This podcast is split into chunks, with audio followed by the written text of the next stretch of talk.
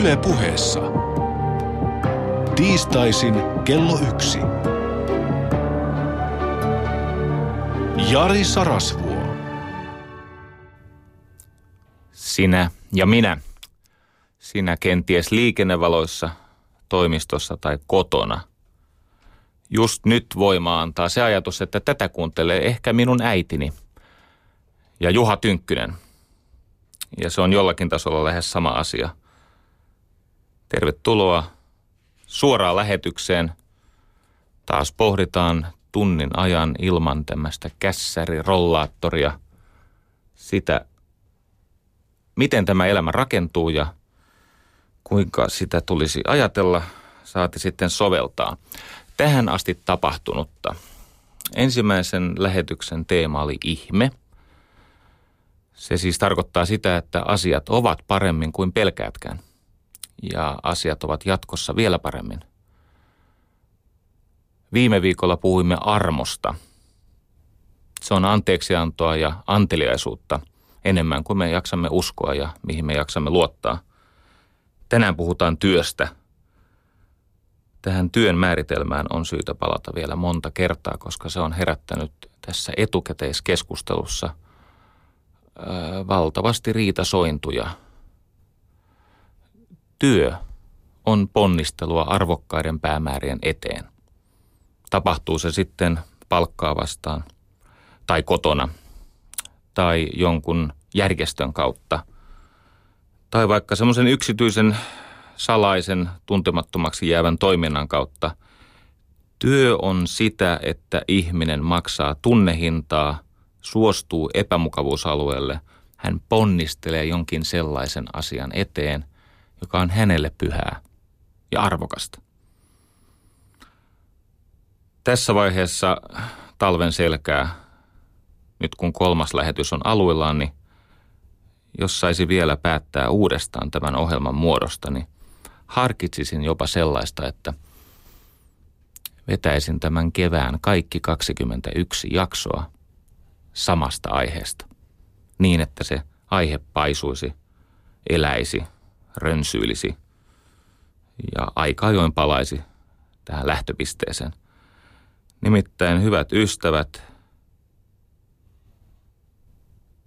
en olisi ikinä uskonut, että tässä kommentoinnissa tapahtuu tämmöinen asiallistuminen. Öö,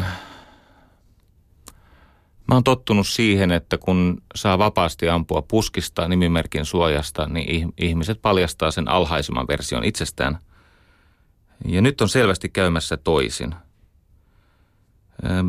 Siellä on pohdittuja kommentteja. Okei, niiden kommenttien alussa on yleensä se yskös. Siis tämmöinen väärää päättelyä, pelkkää potaskaa. Sitten kun se yskös sieltä tulee ulos, siellä on järkevää tavaraa. Nyt varsinkin tämä armoaihe, tämä monella ihmisellä herätti minun mielestäni siis kiinnostavia, perusteltuja, vaivaa nähtyä, siis poh, semmoista pohdintaa, missä on selvästi vaivan näköjä takana – Yksi minun lauseeni on särähtänyt.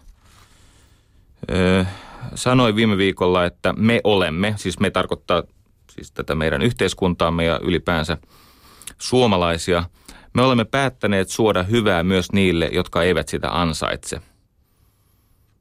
Ja viisas ihminen kysyy, että keitä hän nyt tarkoittaa. Ketkä eivät ansaitse saada hyvää? No minun maailmankuvassani kaikki saavat. Siis vaikka me emme pysty omilla teoillamme joka hetki ansaitsemaan sitä anteliaisuutta tai anteeksiantoa, niin joka tapauksessa se kuuluu meille. Tämä on siis mun lähtökohta. Mutta tällä, kun lausun, että me olemme päättäneet suoda hyvää niille, jotka eivät sitä ansaitse, tarkoitan lähinnä sitä, että esimerkiksi meidän yhteiskunnallisen tuen perusmuoto ei ole vastikkeellisuus. Tulisiko sen olla? Kenties. Tätä nykyistä mallia on kokeiltu. Se ei näytä auttavan. Se ei näytä vievän ihmisiä eteenpäin ja helpottavan heidän oloaan. Voi olla, että se, mitä on Tanskassa ja Ruotsissa ja monissa muissa maissa välttämättömäksi lopulta havaittu, eli että se apu on jossakin määrin vastikkeellista, niin se voi olla se seuraava vaihe tätä meidän armollisuuden yhteiskuntapolitiikkaa. Mutta toistaiseksi ihmiset voivat tehdä omia ihan itsekkäitä hedonistisia valintojaan ilman, että se välittömästi heille niin kuin täysimääräisesti kostautuu. Tietenkin ehdot heikkenevät. Ei mennä täysin tähän. Yhden asian haluan sanoa. Kun apua tarjotaan, se on syytä vastaanottaa kiitollisuudella. Miksi näin? No ensinnäkin kiitollisuus itsessään on järkevin kaikista tunteista. Kiitollisuus saa vähän riittämään ja paljon tuntumaan edes jossakin. Nyt tuli vahingossa niin hyvä lause, että ihan tämmöisen itsekehun muodossa toistan. Siis kiitollisuus saa vähän riittämään. Ja vastaavasti kiitollisuus saa paljon tuntumaan edes jossakin. Jos tämän lauseen taakse pääset ja näet se, mitä minä just nyt näen, niin voi olla, että ollaan hetki samaa mieltä. Se synnyttää runsautta elämässä. Kiittämättömyyden vastakohta, tai siis kiitollisuuden vastakohta, tämä kiittämättömyys, se on tämmöinen hengen leukemia. Mikään yhteiskunnallinen sytostaatti ei auta. Siis ojennamme me kättä kuinka paljon tahansa, niin siihen sylkäistään, koska ei tämän täydellisemmäksi tästä tule – Mä muuten kerran sanoin tämmöisen lauseen, että susta voi tulla kuinka paljon tahansa parempi, mutta sinusta ei tule tuon täydellisempää. Tämä ajatus, että ihminen voi parantua monissa asioissa, mutta hänestä ei silti tule täydellistä. Tämä ajatus on joillekin vaikea kohdata. Mä koen sen itse levollisuutta ja hyvinvointia tukevana. Mä uskon siihen, että apua on helpompi hyödyntää, jos sen avun kohtaa kiitollisuudella. No okei, tätä mm, palautetta on tullut valtavasti. Täällä on tätä mm, ymmärrettävästi jotkut, ö, miten tämä nyt ystävällisesti sanoisi, jo, jo, jo, jotkut siis uskontoa ö, niin kuin totuuden keskipisteenä pitävät ihmiset ovat vähän oireilleet tästä käsitekaappauksesta. Ihmettelijä pohtii armoa ja hän minun mielestäni asiallisesti moittii minua siitä, että katson asiakseni käyttää tämmöistä termiä armo yhteiskunnallisessa tai ihmisten välisen kohtaamisen yhteydessä. Hän kirjoittaa viisaasti tämä ihmettelijä – jos armosta tulee ihmisten dialogiväline, mihin katoaa suuri salaisuus sen ympäriltä? Onko todellakin syytä sotkea käsitteitä ja siten myös asioita? On.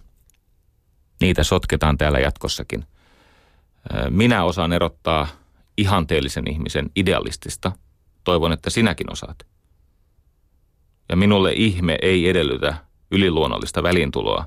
Se riittää, että asiat ovat parempia kuin mitä me pelkäämme, ja ne voivat muuttua yhä paremmaksi, jos me uskallamme asioihin vaikuttaa. Tänään puhutaan työstä. Viime päivinä olen osallistunut downshifting keskusteluun. Downshifting, siis tasonlaskua. Se, että vaihtaa vaihteen pienemmäksi. Mulla on ongelma downshiftingin kanssa – siinä mielessä, että tämä yhteiskunta tarvitsee juuri sinun uhriasi vähän enemmän kuin mihin yleisö keskimäärin venyy. Katsokaa, meillä on tämmöistä sosiaaliturvavelkaa. Jos palaan tähän Timo Hännikäisen minulle opettamaan Edmund Burken hienoon määritelmään yhteiskunnasta. Yhteiskunta on kuolleiden elävien ja vielä syntymättömien sukupolvien liitto. Ja minä sanon näin. Me olemme velkaa kuoleville sukupolville, siis jo väsyville, rikki menneille, pitkän päivätyön uurastaneille ihmisille. Me olemme moraalisesti velkaa arvokkaan vanhuuden. Tämä sosiaaliturvavelka, no se on joka vuosi noin suurin piirtein saman verran kuin mitä pystytään keräämään ansio, tätä arvonlisäveroa ja ansio- ja pääomatuloveroa yhteensä. Se velka on valtava ja meidän on pakko yltää sen maksuun. Jos me jätämme vanhempamme heitteille, tänne hiipii sellainen pelon, epäilyn, no kauhun tunnelma, että ei juuri mikään enää tunnu missään.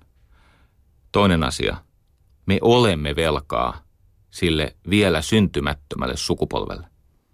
Nyt uhkaa ystävät käydä sillä tavalla, että meistä tulee ensimmäinen sukupolvi, joka periyttää köyhemmän yhteiskunnan lapsilleen kuin mitä itse aikanaan sai. Ei ole kauhean hyvä juttu. Ei ole kunniaksi meille. Ottaen huomioon kaiken sen hyvän, mitä meidän ulottuville on tuotu, ottaen huomioon sen valtavan vaurauspulssin, mikä läpi yhteiskunnan meni ensin 90-luvun lopussa ja sitten 2000-luvun ensikymmenen lopussa, niin kyllä siitä olisi pitänyt pystyä A. jakamaan tarvitseville enemmän ja B. jättämään jotain lapsillekin. Ei tämä mennyt ihan nappi. Mutta vielä pystyy korjaamaan. Miten se korjataan? No käydään kiltisti töissä, luodaan lisäarvoa – verotettavia kassavirtoja, suostutaan osaamme, nostetaan tasoamme, nautitaan elämästä ja siinä sivussa maksamme tätä sosiaaliturvavelkaa, jota me olemme. Nyt miksi mulla on ongelma downshiftingin kanssa? No sen takia, että kun siihen usein sisältyy tämmöinen hedonistinen, siis omia aisteja ja, ja nautintoa palvova ajatus, että juuri minä voin lahjakkuuteni ja onnekkuuteni ansiosta – jättää sen heikomman auttamisen vähän vähemmälle. Niin voitkin, mutta sulla, sinulla ei ole varaa siihen hintaan, joka myös sinulle siitä lankeaa. Me tarvitsemme aikamoista muutosta, koska tässä meidän yhteiskunnassa on tapahtunut, ei vaivihkaa, kaikkien tiedossa tämä on, mutta tässä on tapahtunut tämmöinen siirtymä. Meiltä on kadonnut satoja tuhansia duuneja – jotka sopivat aloitekyvyttömälle ihmiselle ennen. Ennen oli töitä semmoiselle ihmiselle, joka teki työtä käskystä, teki sen joko vähän laiskasti, vähän huolimattomasti tai just niin kuin pyydettiin tai jopa vähän yli. Mutta hänen luonteensa on se, että hän on itse vähän aloitekyvytön, eli hän kaipaa semmoista selkeää työnohjausta, kaiva tähän oja. Keitä näille kahvia – ajaa tämä ihminen tuonne, eikö niin? Siis mä en nyt lähde siitä, että tällainen aloitekyvytön ihminen on lähtökohtaisesti huonompi ihminen. Se ei ole mun käsitys ihmisestä, vaan pikemminkin mä ajattelen sitä näin. Ennen oli duuneja, jotka sopi semmoinen keskilahjainen miinus ihmiselle tai jopa vähän vähälahjaisemmalle. Ja ihmisarvon saavuttaminen ja, ja hy, itsensä hyödylliseksi kokeminen oli mahdollista – nyt niitä töitä on vähemmän johtuen automaatiosta, johtuen tämän yhteiskunnan tehostumisesta, johtuen siitä, että kaiken näköistä asiaa on ohennettu ja, ja vähän niin kuin heikennetty. No nyt näille ihmisille, heitä edelleen on joukossamme ja he ansaitsevat kaiken sen hyvän, mitä he aikaisemmin itse työpanoksestaan saivat, niin näille ihmisille tarvitaan uusia duuneja. Me tarvitsemme vahvempaa ostovoimaa – en ole ihan varma, että mitenköhän siinä käy, jos ruvetaan laskea siis suurten joukkojen palkkoja. Tota, matemaattisesti voi näyttää siltä, että parantaa siis yksittäisten yritysten kilpailukykyä, mutta tota, mm, kun ostovoima ja palkkasumma tarpeeksi heikkenee, niin tämä kärjistyminen, tämä polarisaatio pahenee entisestä. Multa muuten kysyttiin, kysyttiin, että mitä mieltä mä olen – Tommi Ushanovin Helsingin Sanomien kolumnista, jossa hän lyttäsi valtion kilpailuetupuheet. Siis aja, tai siis itse asiassa hän lyttäisi valtion kilpailukykypuheet tässä tekstissä. Jarppa oli kirjoittanut kilpailuetu. Ei haittaa Jarppa. Mulle käy koko ajan samalla tavalla. Viime viikolla esimerkiksi meni Ruusenvelti ja Truuman sekaisin. Ja vielä ei tiedä, mitä kauheita tapahtuu tämän lähetyksen aikana. Ehkä on jo tapahtunut. Voi olla, että tämä mun sosiaaliturva velkasumma ei ollutkaan hän napissa. Se tuli jostakin aika kaukaa muistin pohjalta. Mutta kysymys kuuluu näin, mitä mieltä olin Tommi Usanovin kolumnista, jossa hän kritisoi tätä ajattelua, että pitää parantaa valtion kilpailukykyä. No kolumnihan oli erinomainen, jos sitä nyt kolumniksi tarvitsee kutsua. Se oli asiantuntija-artikkeli. Ei valtiolla ole mitään kilpailukykyä. Tai jos on, niin se ilmenee lähinnä siis yhteiskunnallisena vakautena, oikeudenmukaisuutena, laillisuutena, tämmöisenä. Mutta ajatus siitä, että valtion kilpailukyky parani siitä, että yritykset pärjää vientimarkkinoilla, niin tota, tässä on kyllä mennyt siis tämmöinen julkinen talous ja yritystalous sekaisin. Tommilta ei ollut. Hyvä Tommi. Meidän tarve on todellinen. Meidän työllisyysaste ei riitä siihen, mitä me kaiken inhimillisyyden nimissä joudumme kustantamaan ihmisille. Ja tämän lisäksi, että yhteiskunta on hieman vaarassa hajota ja rapautua, niin meillä on myöskin ongelma. Työ on muuttunut niin, että mieli hajoaa tässä mukana. Siis ihmisten tunnelma, tämä ihmisyyden kaksi ääripäätä. Toinen on yhteiskunta, osa siitä suuresta, suuresta kokonaisuudesta ja tarinasta. Ja toinen on mieli, se sisäinen kokemus elämänkulusta ja sen merkityksistä. Molemmat ovat hajoamassa. Onneksi tässä on kuitenkin 20, 40 minuuttia aikaa korjata molemmat. Aloitetaan itse työn vallankumouksesta. Eli siitä, miten maailma on muuttunut, kun on tullut tämä globalisaatio ja automaatio ja lukemattomat muut asiat. Eli kuinka työ itsessään on muuttanut muotoaan, murtunut, syntynyt uudenlaiseksi. Jälkipuoliskolla pohdimme työelämän vallankumousta, eli se, mitä se tarkoittaa yrityksissä. Ja viimeinen noin vartti tehdään tämmöinen niin kuin suoran lähetyksen ilman kässäriä itsemurhayritys. Yritän kuvata niitä ajattelutaitoja, jolla tässä uudessa työelämässä ja uudessa äh, yhteiskunnallisessa siis elämässä voi pärjätä. Lähdetään helposta pikkukommasta. Mietipä historian kaikkein merkittävimpiä käänteitä, siis suurimpia vallankumouksia. Minulle soitti dosentti Matti. Hän soitti ja ilmoitti, että joulukuussa 1947 koko maailma vaihtoi raidetta ja se mursi Berliinin muurin. Se synnytti globalisaation.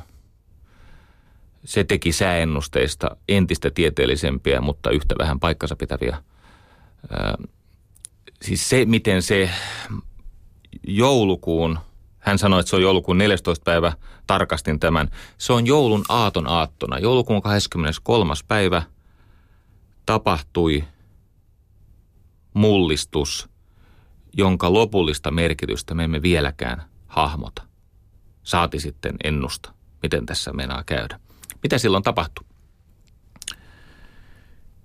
No tämmöinen Shokli ja muutama muu heppu siellä Bell-laboratorioissa 23. päivä joulukuuta esitteli esimiehilleen puolijohteen. Jos oikeasti pysähdyt miettimään, ja vaikka vähän googlailet, se mitä se puolijohde on tehnyt työn tehostamiselle, sen karkaamiselle kaukomaihin, ähm, kommunikaatioammateille, viihdeammateille. Se on käsittämätöntä. Se siis mursi tyrannien valtakunnat. Ähm, se aiheutti hirvittävän tulonjaon – tämä on hirvittävän ja hirvittävän, mutta jos koko maailman köyhyys voitaisiin hoitaa sadan rikkaamman ihmisen omaisuudella, niin on se melko hirvittävää. Joo, miettikää tätä. sadan rikkaimman omaisuus, väitetysti, nostaisi maailman väestön siitä alhaisimmasta, kaikkein raatelevimmasta köyhyydestä. Panee miettimään tätä tulojakoa hieman. Mullistus oli valtava ja sen taustalla on tämmöinen ikiaikainen, tosi tydy tulonjakomalli.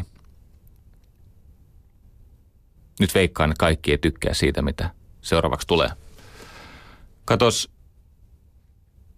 öö, niin kauan kun on ollut jotain tunnettua historiaa, niin ihmiset ovat tehneet työtään kolmella tasolla. On ollut niitä, jotka tekee. He siis tekevät, suorittavat. He ovat olleet usein orjia ja yhä ovat. Esimerkiksi vaikka Dubai. Se Dubain ihme ja runsaus ja yltäkylläisyys ja irstailu, se rahoitetaan orjatyövoimalla sieltä Bangladeshista. On niitä siis, jotka tekee. Heitä paremmassa asemassa ovat ne, jotka osaavat. He siis osaa. Tekee, osaa.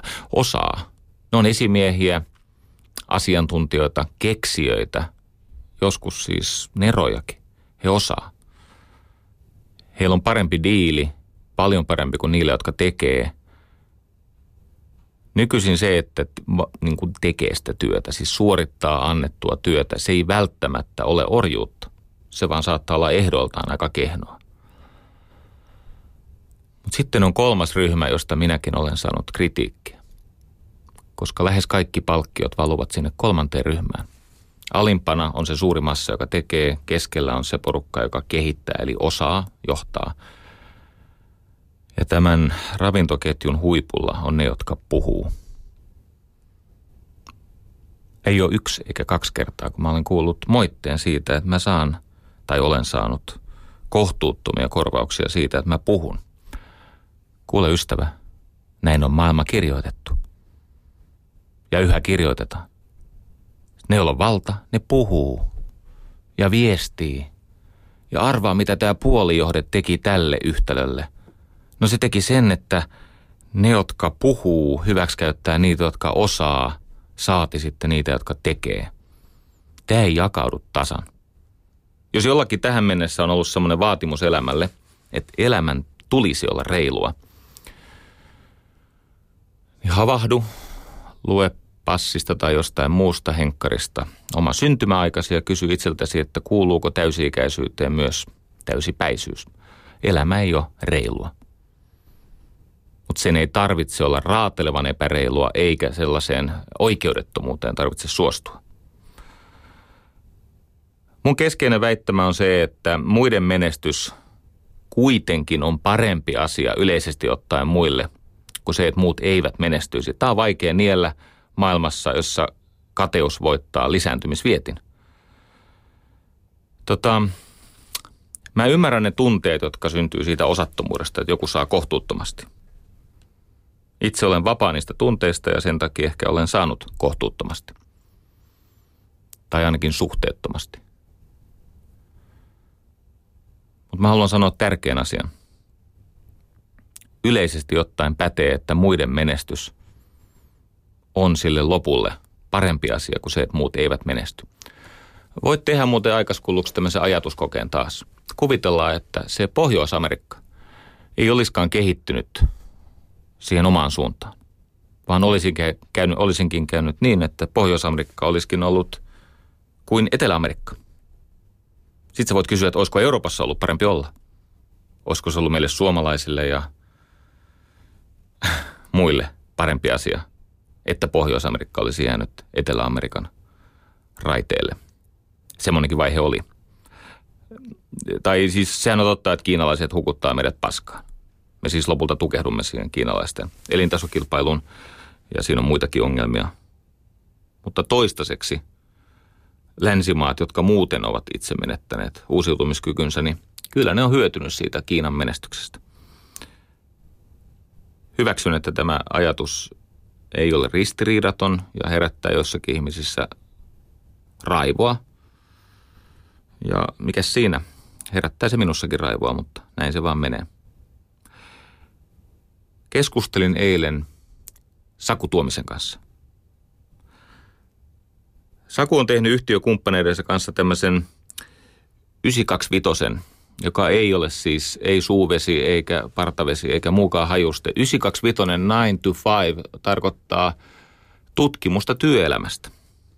Sen 9 to 5 ajatus oli se, että he ensin haastatteli 1500 huom tietotyöläistä. Palaan kohta palveluja valmistavissa ammateissa oleviin ihmisiin. Mutta he tutki ensin sen 1500 tietotyöläistä, sitten he vakoili heitä, koska ihminenhän valehtelee oman työnsä kulusta, niin Saku kaverinen vakoili näitä. THLn kautta oli työn ja hyvinvoinnin laitos auttoi heitä yli sadan tämmöisen työelämätutkimuksen kanssa. He jopa siis käsittääkseni mm, konsultoivat Jamie Oliverin kanssa. Mä en tiedä, miten se mitenkään liittyy tähän Jamie Oliver, mutta pätevä kokki ja, ja hauskan näköinen poika. No yhtä kaikki. 1500 haastattelua ja siitä syntyi paitsi 50 ehdotusta työelämän parantamiseksi, siitä syntyi myös kirja nimeltä Työkirja. Työkirja. Musta se on aika hyvä nimi kirjalle. Se, mikä on noloa, on se, että siitä ei ole syntynyt ansaitsemansa keskustelua. Miettikää nyt, jos joku perehtyy asiaan niin, että haastattelee maailmaa eikä lue tilastoja. Ja ihan oikeasti etsii siitä nykytilanteesta pääsyä parempaan tilanteeseen. Ja jos se soundi on positiivinen. No eikö se nyt ansaitsisi pikkasen enemmän huomiota kuin on tullut? Meillä saa muuten huomiota sellaiset tutkimukset, joissa todistellaan, että kaikki on kusta ja paska. Mitään ei ole tehtävissä ja syy on rikkaiden. Juu, juu. Ei tuolla ihan hirveästi näitä vanhuksia ja lapsia auteta. No niin, Sakulla oli hyvä juttu. Öm, keskustelin eilen hänen kanssaan. Hän sanoi, että siellä on kolme vallankumousta tapahtunut tehdastyöstä. On siirrytty tietotyöhön, jättiläismäinen vallankumous. Ajan mittaamisesta tai aikaperusteisesta palkitsemisesta siirrytään aikaansaannoksiin. Tämä työ on kesken. Viimeksi eilen äh, sain suunnattomia kiksejä, kun Mikael Jungner ilmoitti Twitterissä, että hän kävi päiväleffassa.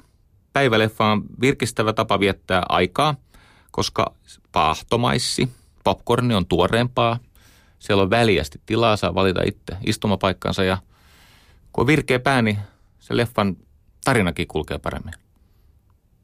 No eikö sieltä sitten joku sanonut, että hetkinen, sullahan on duuni kansanedustajana. Ja sitten tuli jotain näitä höystesanoja. Että Mikael Jungnerin, että hänen ei olisi tullut, tullut olla siellä päiväleffassa, vaan hitaasti marinoitua ja märäntyä siellä eduskunnassa. No nyt jos ajattelee, että ihmisen työn tuotoksen perusta on hänen käyttämänsä aika epämukavasti ja kurjasti jossakin. Sä hapettomassa tilassa oot. Niin ehkä silloin näin. Mutta kun hänen työtään on ymmärtää, vaikuttaa, yrittää päättää. Mä kuulen mieluummin toivon, että hän lainsäätäjänä päättää siis tuoreilla aivoilla, jos vaikka katsoikin sitten päiväleffan. Ei hänellä muutenkaan työaikaa kuin se, että hän lusii niitä istuntoja. Mä oon kattonut, mitä ne siellä tekee. Ne lukee iltalehteä. ja lähettää tekstareita, ei ne toisiaan kuuntele. Jos ne keskustelee, ne vetää monologia toistensa ohi. Hyvä Miikka, ajan seurannasta aikaansanosten seuranta. Ja kolmas suuri muutos on se, että tämmöisestä ulkoisesta pakottamisesta sisäiseen driveen. Nyt tämä työn eettos ja työnteon niin kuin vaatiminen tai työnteon ihannointi, se on muuttunut valtavasti ja tähän mä pyysin apua esseisti, kirjailija ja ajattelija Timo Hännikäiseltä. Niin. Mä olen lähettänyt näitä omia viisasteluitani Timo Hännikäiselle. Hän lukee ne, ajattelee ja lähettää siis pituudeltaan yhden kahdeskymmenesosan mittaisen kommentin. Ja jälleen tuli laatutavaraa. Hän pohtii tätä minussa elävää raatamisen riemua Ja hän vastaa siihen näin. Kuule Jari, mä olen kuullut tutkimuksesta, jossa koehenkilöt pantiin kaivamaan kuoppia maahan ja sitten täyttämään ne. Palkkatyöstä oli korkea, mutta yksikään ei jaksanut tehdä sitä kovin kauan. No tämä on muuten totta. Mäkin olen lukenut näitä tutkimuksia, milloin metsäsavotasta, milloin tämän, siis tätä tutkimustyötä on oikeasti. Niitä, niitä on ohjattu siis aina sieltä Harvardin käyttäytystieteen laitoksesta. Ta, Timon tarina jatkuu. Tässä tiivistyy niin sanotun protestanttisen työmoraalin ongelma. Työn rakastaminen itsessään ei minusta ole tervettä. Ihan olla eri mieltä jonkun kanssa. Sillä, anteeksi kommentti. Työn rakastaminen itsessään ei ole minusta kovin tervettä, sillä työ on kuitenkin vain keino jonkin päämäärän saavuttamiseksi. Pelkkä, pelkkä kilpailukyvyn kasvattaminen ei riitä useimmille ihmisille syyksi uhrata perheelämänsä, vapaa-aikansa ja muut merkitykselliseksi koetut asiat työlle. Enkä ihmettele sitä yhtään. Työ ei pidä mielenterveyttä yllä, vaan tarkoituksellinen työ, jolla on konkreettinen päämäärä – jonka voi myös saavuttaa. Se on myös näin. Ja varmaan enimmäkseen näin. Mä kuulun niihin, jotka rakastaa työtä. Mutta en usko tällaisen kilpailukykyismin sokeeseen palvontaan. Ja uskon ehdottomasti siihen, että työ ylläpitää mielenterveyttä. Se ei ole muuten mun ajatus. Muun muassa tämä Freud sanoi, että mielenterveyden perusta on kyky rakastaa ja kyky olla hyödyksi. Viktor Frankl totesi samoin. Itse asiassa, jos tätä listaa alkaa jatkaa, ne, jotka mielenterveydestä jotain tietävät, he palaavat aina kahteen asiaan. Tee uhrauksia, jotta olisit hyödyksi, ja opettele rakastamaan myötätuntoisesti. Se tulee uudestaan ja uudestaan. En näe mitään syytä luopua tästä perustasta. Sitähän Timo Hännikäinenkin tosiasiallisesti, sanoo, kun hän sanoo, että tarkoituksellinen työ, jonka päämäärä on konkreettinen, jonka voi myös saavuttaa. Jos jaksatte, jatkan lyhyesti keskusteluni Sakun kanssa, Saku Tuomisen kanssa. Jos siinä työelämässä tapahtui siis semmoinen muutos, että tehdastyöstä siirryttiin tietotyöhön – aikaperusteesta aikaansaannoksiin ja ulkopuolisesta pakottamisesta sisäiseen driveen. Niin sitten kysymys kuuluu, että no miten se työ pitäisi järjestää?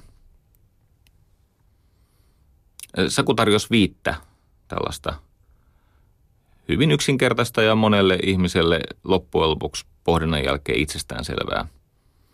No ei ehkä arjessa itsestään selvää, mutta analyysin jälkeen niin pahahan näihin on vastaan sanoa. Ensimmäinen ehto, että se työyhteisö toimii hyvin ja suojelee ihmistensä terveyttä ja työkykyä. Tarvitaan omia tarpeita suurempi tarina, jolle antautua. Tarvitaan siis iso merkitys. Jotain sellaista, joka tekee elämästä arvokasta ja pyhää. Nämä on mun sanoja, ei sakun. Toinen. Tarvitaan nykyistä parempaa roolitusta. Siis rooleja. Mikä on sun tonttis? Mistä sä vastaat? Mitä tavoitteita sulla on? Epäselvät, odotu, epäselvät odotukset ovat niin usein ihmisten työpahoinvoinnin keskeinen lähde. Kolmas, erittäin tärkeä. Tarvitaan parempia työtapoja, erityisesti sellaisessa työssä, jossa se työn arvo syntyy ihmisten välisestä työn tuottavuudesta jos työn arvo syntyy ihmisten välisen työn tuottavuudesta, siis siitä, mitä tapahtuu ihmisten välillä ja sen työn tuottavuudesta, niin tarvitaan parempia tapoja. Esimerkiksi parempia palaverikäytäntöjä, parempaa kommunikointia, sähköpostin käyttöä. Neljäs. Tarvitaan työn iloa. Tämähän on siis tämmöiselle katkeroituneelle vihaansa palvovalle kaunapussille myrkkyä – ehdottaa, että tarvittaisiin työn iloa. Ehdotan sitä silti. Meidän isoa toimistoa siivoaa yksinäinen mies. Hänen vaimonsa on talvet tuolla Kanarian saarilla, pyörittää siellä omaa yritystä ja heidän yhteiselämänsä on sitten kesäisin ja talvisin hän siivoaa yksin meidän suurta toimistoa. Hän on iloinen. Kasvoilla on näytön säästäjän sijaan ilme. Silmät vilkkuu. Ruoto pystyssä. Kiva jutella, tervehtiä, yrittää edesauttaa toinen toistemme asiaa. Työn iloa. Ei sitä tarvitse pilkkana pitää. Musta ihminen, joka suhtautuu elämäänsä arvostavasti ja rakastaa sitä lahjaa nimeltä elämä, niin kyllähän voi myöskin työstää nauttia. Meillä on tarve olla hyödyksi ja meillä on tarve olla hyvä siinä, mitä me teemme. Ymmärrän, moni työ on järjestetty niin, että tämä on vaikeaa. Työ tuntuu merkityksettömältä ja esimiestyö on lähinnä häirintää, puhumattakaan konsulteista, jotka tulee sinne uudistamaan asioita. Tota, Tämä on iso ongelma. Palataan tähän konsulttien rikokseen ihan omassa lähetyksessä. Mä tiedän siitä jotain. Viides Sakun listalla on itse elämä. Se, että elämä olisi rikasta ja siinä olisi estetiikkaa ja se olisi, se olisi tämmöistä niin kuin, no, ihmistä rakentavaa. Mä olen lankeamassa tähän Lee Andersonin – Meillä oli tänäänkin äh, siis niin kuin suhteemme huomioon ottaen aivan liian pitkä puhelinkeskustelu. Koska hän, samoin kuin hännikäinen, näkee vaivaa, mutta, mutta aika paljon. Liuhkas, että hän julkaisee nämä koko tekstit. Mulla ei ole mitään mahdollisuuksia, ystävät, tätä vasemmistonuorten puheenjohtajan koko teksti, joka alkaa ihanasti Jarille. Joo näinkin voi maailman kohdata. Mä en tätä koko tekstiä käy läpi, mutta mm, Lee kommentissaan, joka ei ole siis täysin samanmielinen minun maailmankuvani kanssa, mutta on riittävästi yhtenäväisyyksiä. Hän pyytää kolmea asiaa. Yksi, me tarvitsemme enemmän työpaikkoja. Hän mainitsee myös nämä pitkäaikaistyöttömät ja iäkkäät ihmiset – ne, joista minä puhuin ehkä vähän liiankin inhorealistisesti ihmisenä, jotka eivät luo itselle haasteita, mutta kyllä selviävät niistä. Ei siinä mitään vikaa ole, että sä et halua synnyttää itsellesi vaikeuksia, josta sä toki selviät, kun ne sulle annetaan tehtäväksi. Mä sillä ketään halua lannistaa.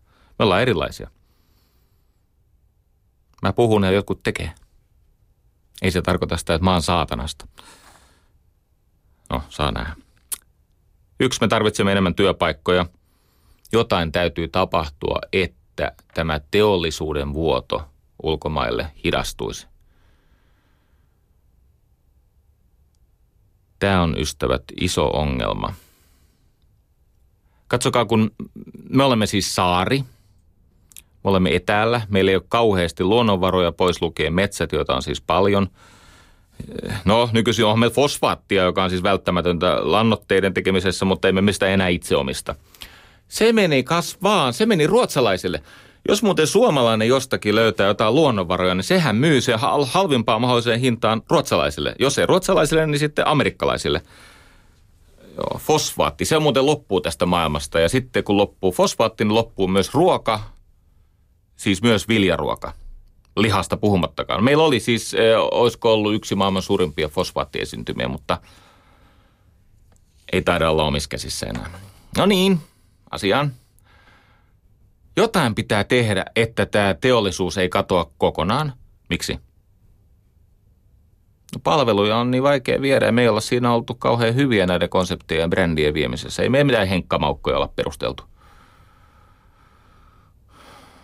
Siksi olisi hyvä, että tehtäisiin jotain kallista ja raskasta myös Suomessa. Liillä on tästä hyvä teksti. Kaksi. Me tarvitsemme parempaa työelämää. Nyt kuulkaas, miksi olen lankeamassa tähän Lee Andersoniin. Hän kirjoittaa näin. Miksi ei oteta työelämän parantamista tosissaan, vaan puhutaan ainoastaan eläkeiän nostosta? Kuulkaas nyt rakkaat paviaanit. Jos työelämän, nyt menee saarnan puolelle. Okei, sä voit vaihtaa kanavaa, sä voit kuunnella Novaa. Se on, se on kiva, se ei järsytä. No niin, nyt mennään. Jos työelämä oikeasti parantuisi, eihän tässä mitään eläkeän nostoa tarvittaisi. Oltaisiin kaikki Raimo Sailaksia. Hamaan tappiasti, siis Sailas 67-vuotiaana eläkkeelle ensi kuussa ja tekee paluun syksyllä. Häh! Kattokaa, tämä Lee Andersonin ja minun ja aika monen muunkin ajatus, että työelämän parantaminen johtaa vääjäämättä työurien pidentymiseen. Ei se pakolla parane. Tutkimus toisensa jälkeen osoittaa, että vaihtoehtojen ja vapaaehtoisuuden maailmassa pakko alkaa olla aika huono konsti. Hyvä Lii, en paukuta enää pöytää, ettei oinalla suutu. No niin, kolmas. Palkkatyö ei ole itseisarvo. On niin paljon muitakin muotoja olla arvokas ja hyödyllinen lähimmäiselle kuin pelkästään palkkatyö. Tähän haluan lisätä se, että ihmisestä tehdään väkisin yrittäjä, on kenties suurinta julmuutta. Koska tämä yrittäjä ei todennäköisimmin onnistu, mutta hän samalla irtisanoutuu omasta sosiaaliturvastaan. Se on epäinhimillistä ajaa ihmiset, jotka eivät luonteeltaan ole yrittäjiä, yrittäjiksi. Hmm.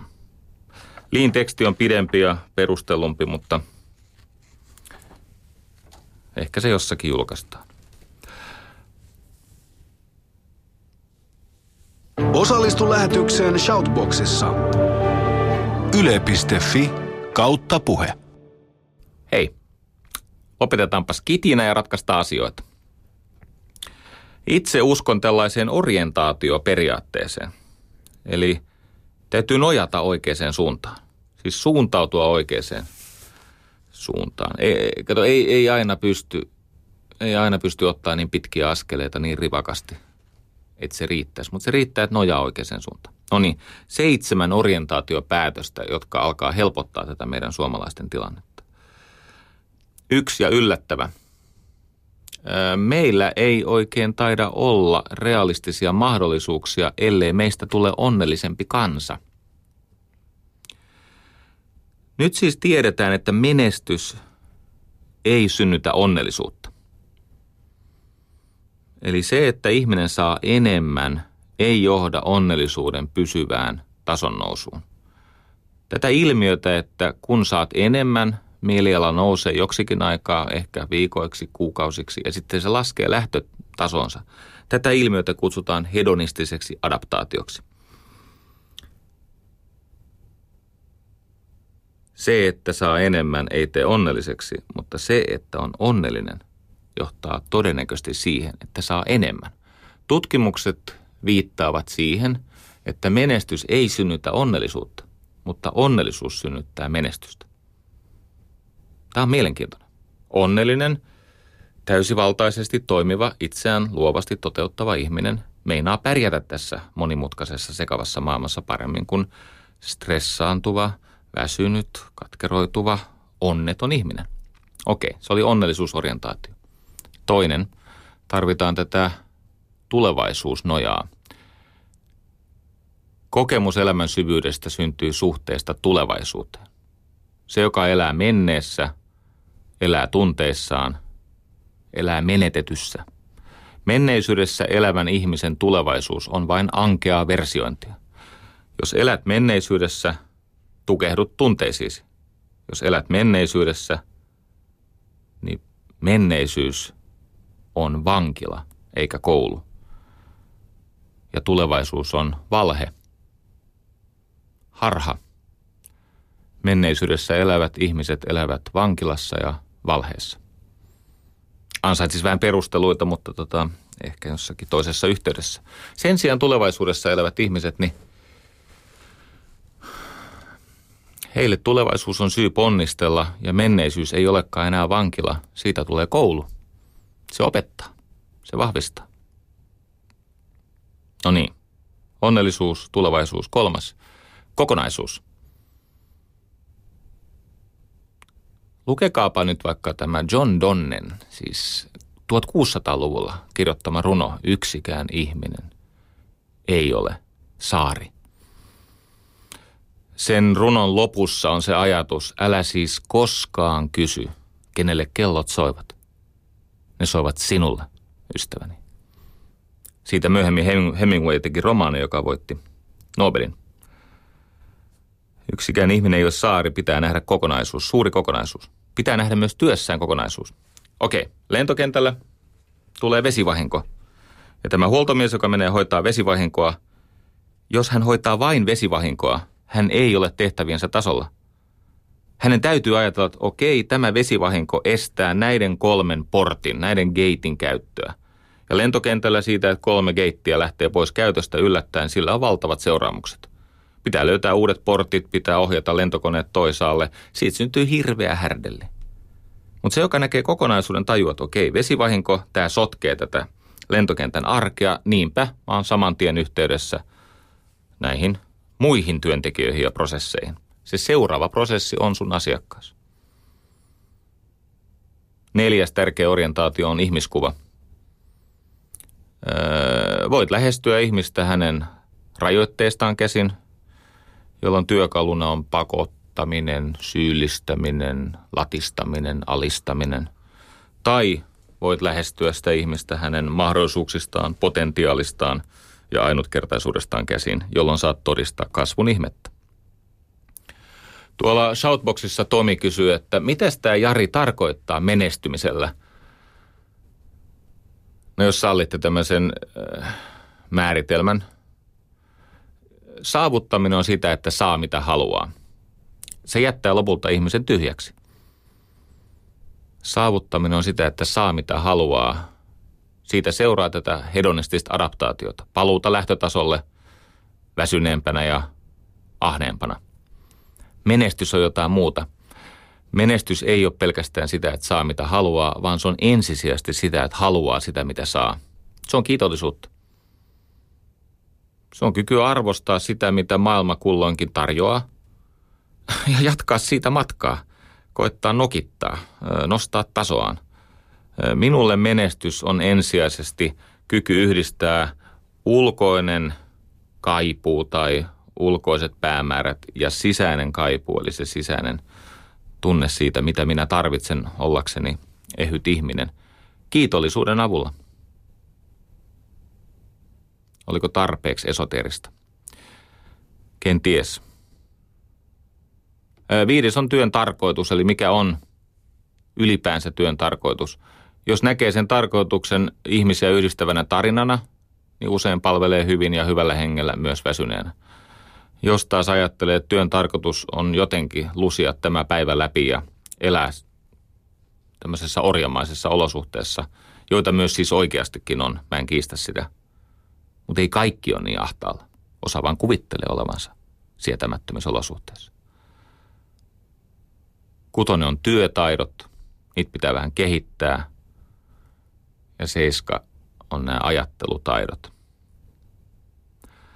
Mä olen vuosia yrittänyt pohtia sitä, että mistä työtaidoista ja ennen kaikkea mistä ajattelutaidoista syntyy hyvinvointi. Siis semmoinen kestävä hyvinvointi. Sakun kanssa eilen keskustella, siis Saku Tuomisen kanssa, niin hän totesi näin, että ajattelun laatu tässä tietotyössä useimmiten on sama kuin työn laatu. Jos ajatellaan, että ajattelu on teko eikä automaatio, niin näinhän se on. Vahvat ajatukset muuttuvat arvojen kautta valinnoiksi ja sitä kautta tulokseksi. Silloin voidaan sanoa, että ajattelun laatu ja työn laatu ovat jossakin määrin yhtenevät.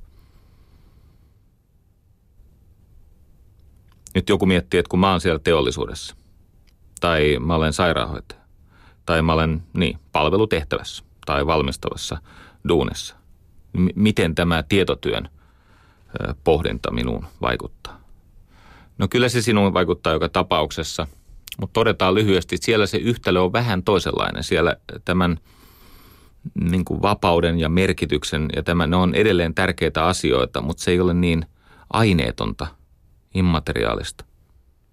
Mutta sielläkin on tärkeää ensin vahvistaa ihmistä, jotta hänellä olisi jotain annettavaa. Vahvistuva ihminen onnistuu organisoimaan yhteisiä onnistumisia, eikö niin? Vahvistuva ihminen pystyy siihen, että saavutetaan yhdessä onnistumisia. Ja vasta sen jälkeen voidaan kehittää sitä systeemiä. Jos taas koko aika kehitetään systeemiä, niin missä vaiheessa ihminen ehtii vahvistua ja kokee, että arki on hänen hallinnassa. Öö, mitä minä tykkään Niinistön käsitteestä oleskeluyhteiskunta tuli äsken ruudulle. No siis hauska sana, johtanut keskusteluun. Oleskelu on kaikki alla. Jani Kaaro kirjoitti tästä hyvin hienon artikkeli, joka päättyi pelottavasti. Hän kysyi, että miten tulisi rangaista Jyri Häkämiestä ja Björn Valruussia. Aika pelottavaa lietsontaa tiedetoimittaja Kaaro. Hieno juttu siis kaiken kaikkiaan. Mutta oleskeluyhteiskunta, ihan huono. Käykö tämä? Kiitos. Meillä on karkeasti viisi tällaista ajattelutaitoa. Me tarvitsemme hallinnan tunnetta. Lähes kaikki pahan olon ja mielenterveyden horjahtelun muodot liittyvät hallinnan tunteen karottamiseen. Meillä on tarve kokea, että elämä tapahtuu meissä ja meistä käsin, eikä meille meistä piittaamatta. Ilman hallinnan tunnetta me hajoamme. Hallinnan tunte, tunne lunastetaan tunnehinnalla nimeltä vastuu. Se, joka ottaa sadan prosentin vastuun omasta elämästään ja siitä seuraavasta valinnasta ajatella, suhtautua, toimia, se saavuttaa hallinnan tunteen. Eli valuutta, jolla ostat hallinnan tunnetta, on vastuu. Se on ensimmäinen. Toinen – me tarvitsemme lisää kapasiteettia, reservejä. Ajattelen näin. Biologinen reservi, eli se mitä keho kestää, miten tämä hermostollinen ja hormonaalinen säätelyjärjestelmä tukee tätä elämää, mikä meillä on käsillä. Biologinen reservi, sosiaalinen reservi, eli että olisi mahdollisimman paljon, mahdollisimman erilaisia ihmisiä, jotka koittaisi soittaa samaa biisiä. Että ei kaikki ole niin kuin jatskeikalla. Te tiedätte jatsin määritelmä. Jats on semmoista musaa, missä siellä on viisi artistia lavalla, ne soittaa kaikki eri biisejä. Se näkyy muuten yleisöstäkin. Ne jammaa eri biisejä. Ei se haittaa. Hienoa musaa sekin. Me tarvitaan sosiaalisia reservejä, erilaisuuden sietoa, biologista reserviä, stressin sietoa ja kognitiivista reserviä, eli siis ongelmanratkaisukykyä ja keskittymistä ja luovuutta.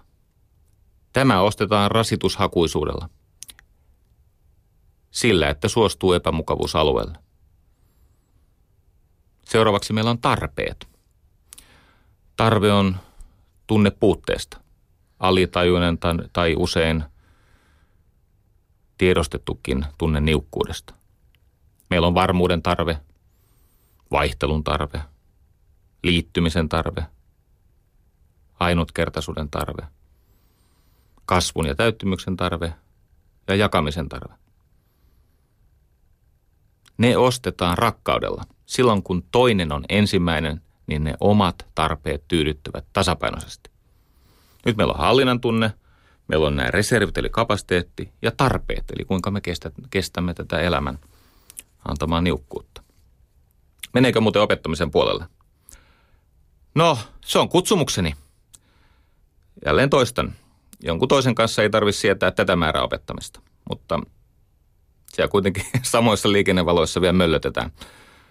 60 tuntiliksaa siellä toimistolla teeskennellään työntekoa. No niin, kaksi ajattelutaitoa vielä. Me tarvitsemme eheyttä. Siis tunnetta siitä, että elämä kestää vääntöä, ristiriitaa. Eheys tulee itse tutkiskelusta tai itse tuntemuksesta. Siitä, että se sosiaalinen minä ja se sisäinen minä ovat jossakin määrin yhdenpitäviä. Sen hinta on itsetuntemuksen lisäksi rehellisyys. Ja lopulta näistä ajattelutaidoista monen ihmisen unohtama ilo. Se, jonka elämässä ei ole iloa, se joutuu to, niin kuin turvautumaan ilon halpaan korvikkeeseen, eli nautintoon. Nautinto eroaa ilosta niin, että iloa me kestämme määrättömästi, nautintoja huonosti.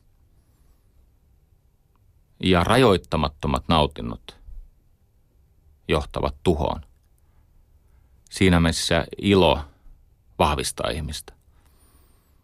Nautinnot ovat siis välitöntä tarpeen tyydytystä. Se on sitä, että ottaa nautinnon ensin, heti, halvalla, helposti, varmasti ja maksaa hinnan myöhemmin.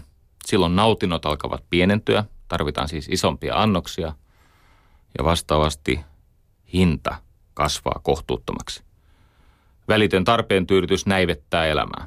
Se on mukavuusalueella oleskelua ja se on huono tapa kulkaa elää. Mikään ei tunnu lopulta missään. Vaihtoehto on lykätty tarpeen tyydytys. Se on siis se, että ansaitsee ilon. Ilo ansaitaan luottamuksella ja kärsivällisyydellä ja kiitollisuudella. Siis sillä, että on valmis maksamaan hintaa siitä hyvinvoinnista. Ajatelkaa näin.